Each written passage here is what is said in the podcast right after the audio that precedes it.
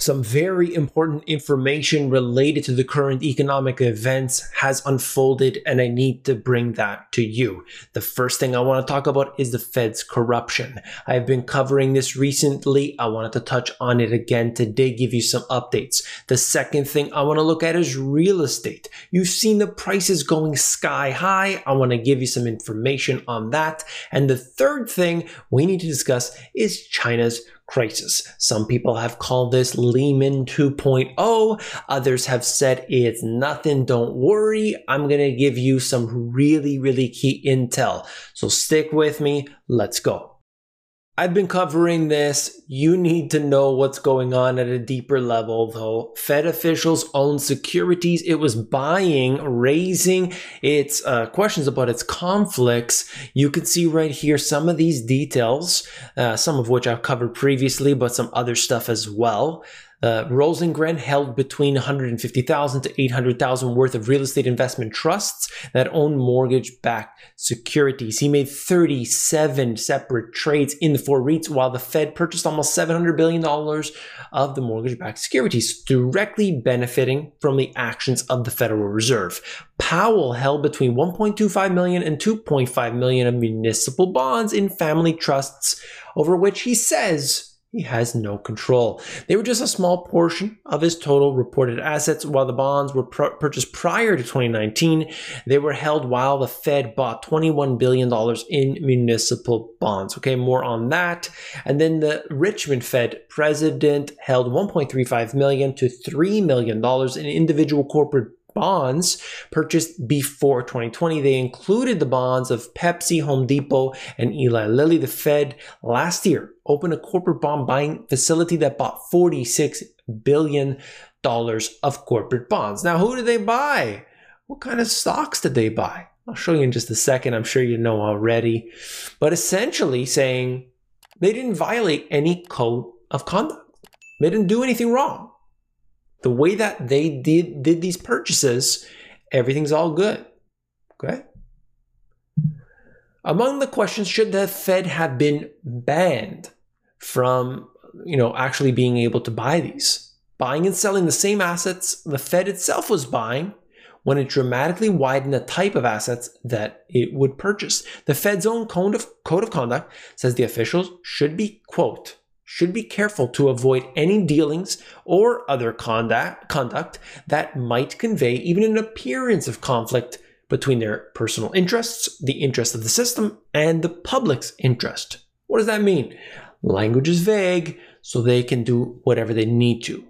Look, all right, let, us just touch on this first before I get into it. This is back in 2020, but I've covered this so many times before and I've talked about it a hundred times. Federal Reserve buys bonds of Apple, Verizon, and others. Apple. Apple. This is a company that is valued somewhere at the market cap of $2.25 trillion. I haven't checked it recently, but that's approximately the last time I left it at $2.25 trillion. And the federal government thinks that this is okay for the Federal Reserve to come in and buy it up but they didn't say anything. The Federal Reserve just decided they were going to buy the bonds.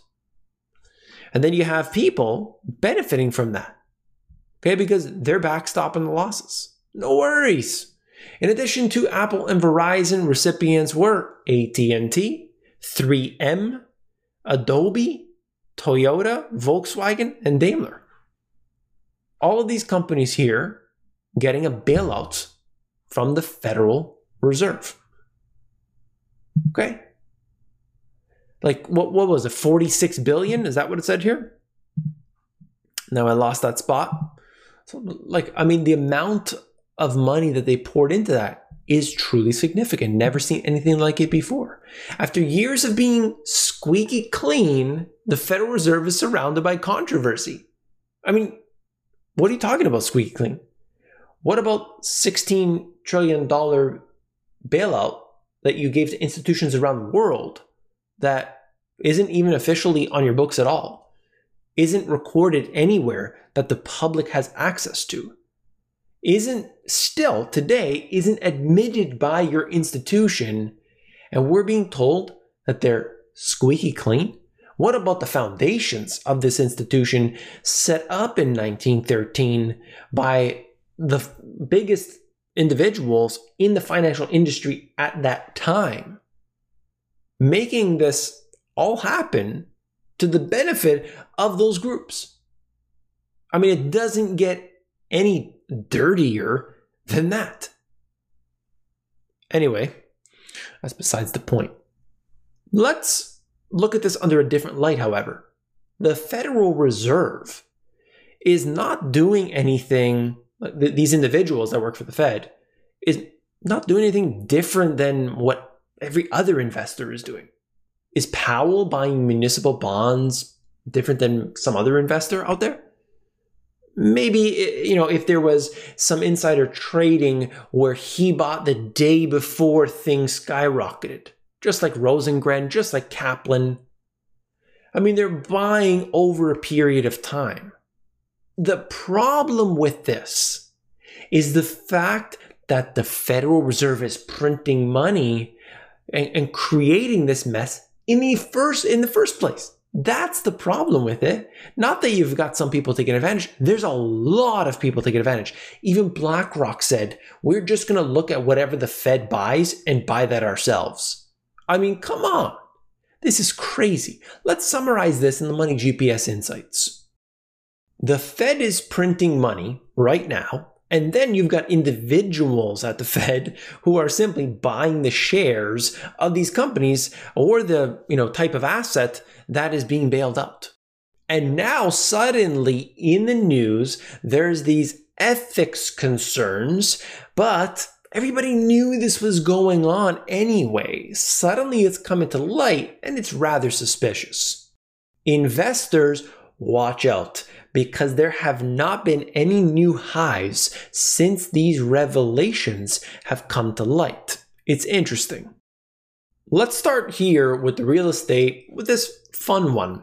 Rust Belt Cities, Rust Belt cities pitch for a hot housing market, free homes. The mayor of Monessen is trying to reverse the city's long decline by giving away vacant homes to people willing to fix them up. It's a lot like what you see in places like Italy that are giving away homes for one euro, saying, if you're going to come in, you renovate the place, you can basically have it for free. And I get this. I totally get this. I hope that this is successful. You've got a vacant home. It's not doing anybody any good. You give it to them for free. They renovate it. Hopefully the neighborhood gets revitalized. You got more jobs. Somebody's got to renovate that. That's creating a job. See, that's better, better than the Federal Reserve printing money and buying bonds of Apple I mean, nobody is going to gain from that. No real economy. There's no real economic benefit from the Federal Reserve doing that. This, on the other hand, you could see a benefit. Okay? I mean, you've got areas that home prices are extremely depressed, still not recovering from the boom and bust of the housing crisis. Speaking of which, Americans haven't been this down on the housing market since 1982. I don't need to tell you that the prices are up to levels we have just we've never seen this anything close. Little reprieve, dwindling share say that now is a good time to buy a US home despite record low financing. 2.86% is very close to a record low for a 30 year fixed mortgage, but the prices are so out of control today that most people are saying, I just can't do it. And I completely understand. Now, this is where we get into the real deal. The real deal, Holyfield. Look at it. China. What's happening here is, in fact, a very big crisis. Look at this. And by the way, yesterday, I'll link to it at the end of this video. I covered all of Evergrande. Who is Evergrande? What is the company? $300 billion of debt. All, all of that will be covered in that other video so I don't have to get into this one. It will be linked at the end of this video. So stay stick with me, okay? China adds $14 billion in cash as Evergrande's pain roils the markets. Injection of short-term cash is the highest since February. Avoiding, avoiding a liquidity squeeze is the absolute priority, according to SocGen. We knew that. I think it's pretty clear. Look at it. China injected more cash into its banking system in a sign authorities are seeking to avert a funding squeeze amid a seasonal rise in financing demand and intensifying the debt crisis at China Evergrande. The People's Bank of China added the equivalent of $14 billion of funds on a net basis through seven days and 14 day reverse repo. And, you know, the reverse repo, by the way, just like what the Fed is doing, this is how you make it happen. You need to push this money into the system one way, shape, or form. Today was the first time in this month it added more than 10 billion of short-term liquidity in the banking system on a single day. So you know that there's problems. There are problems right now. Okay.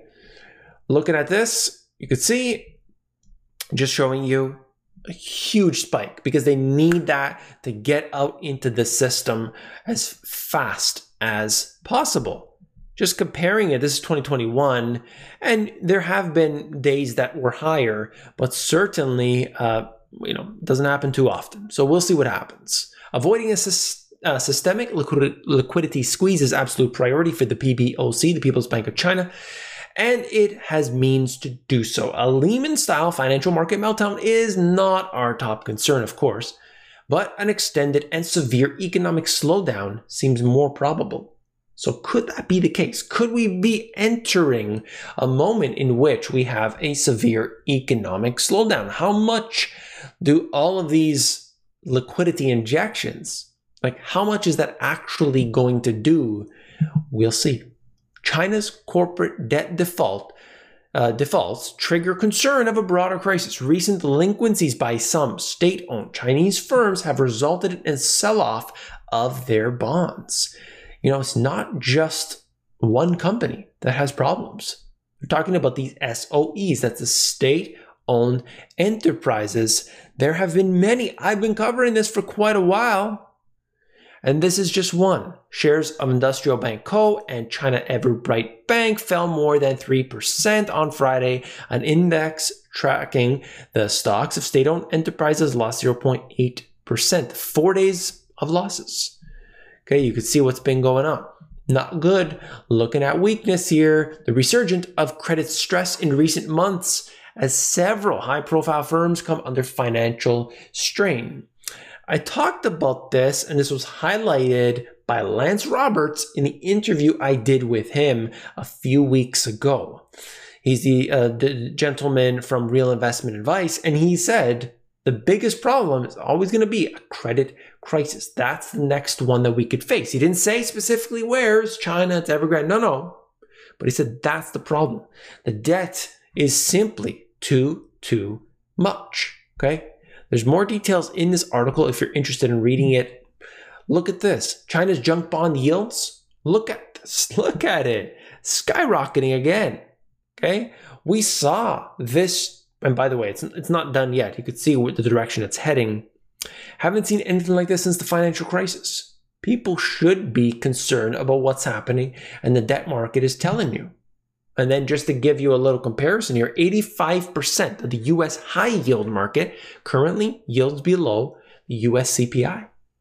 So we're talking about a negative real yield in hard to tell, about 80, oh, 85%. There you go. 85% of the market. This wasn't the case just a little while ago. And this is, you know, uh, compared to the CPI, which of course we know is not the real actual indicator.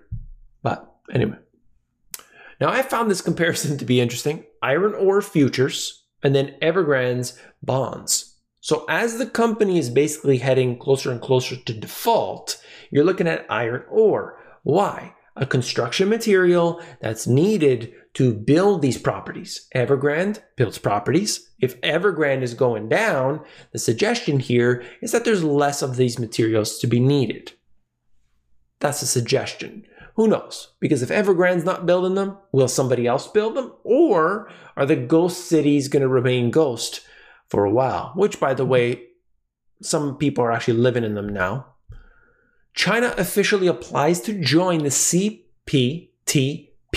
that's a, that's a tongue twister, as the US increasingly isolated in trade, moves cements country's leadership in global trade as the US increasingly isolated. That actually is true, though you're seeing the, the US clearly being dominant in many aspects. Things are definitely changing. This, um, you know, uh, say what you want about, I won't give my opinion, but say what you want about the trade agreements. The, all I want to look at is the economic factor here, and you could see that China is is dominating in in many sense, uh, but also extending their hand and saying, "Hey, let's partner together let's do this. The you know the Belt and Road and all these different initiatives that they have, they're clearly changing pace from where they were before. Now they're going for the top spot. There's a lot going on in China as well, a lot crackdowns. This happens to be one individual. Tycoon has fortune slashed by $27 billion in one of the biggest wealth drops ever as China cracked down on the tech firms. This is, I believe, is pronounced Pinduoduo, PDD, and the guy lost $27 billion. I mean, that seriously has got to hurt. Uh, he's he's not hurting because still a multi-billionaire. But the point here is not everything goes up forever. Things can change. I showed you previously the tech stocks in China and how far down they have come. People have tried to come in and buy up some of those losses, try to buy that dip, and it dipped even further. So we'll see what happens. But I'm just trying to give you sort of all the different angles of this to give you a little perspective as to what is happening. If you want to know everything, you've got to be an insider. The insiders is my way to get to you directly.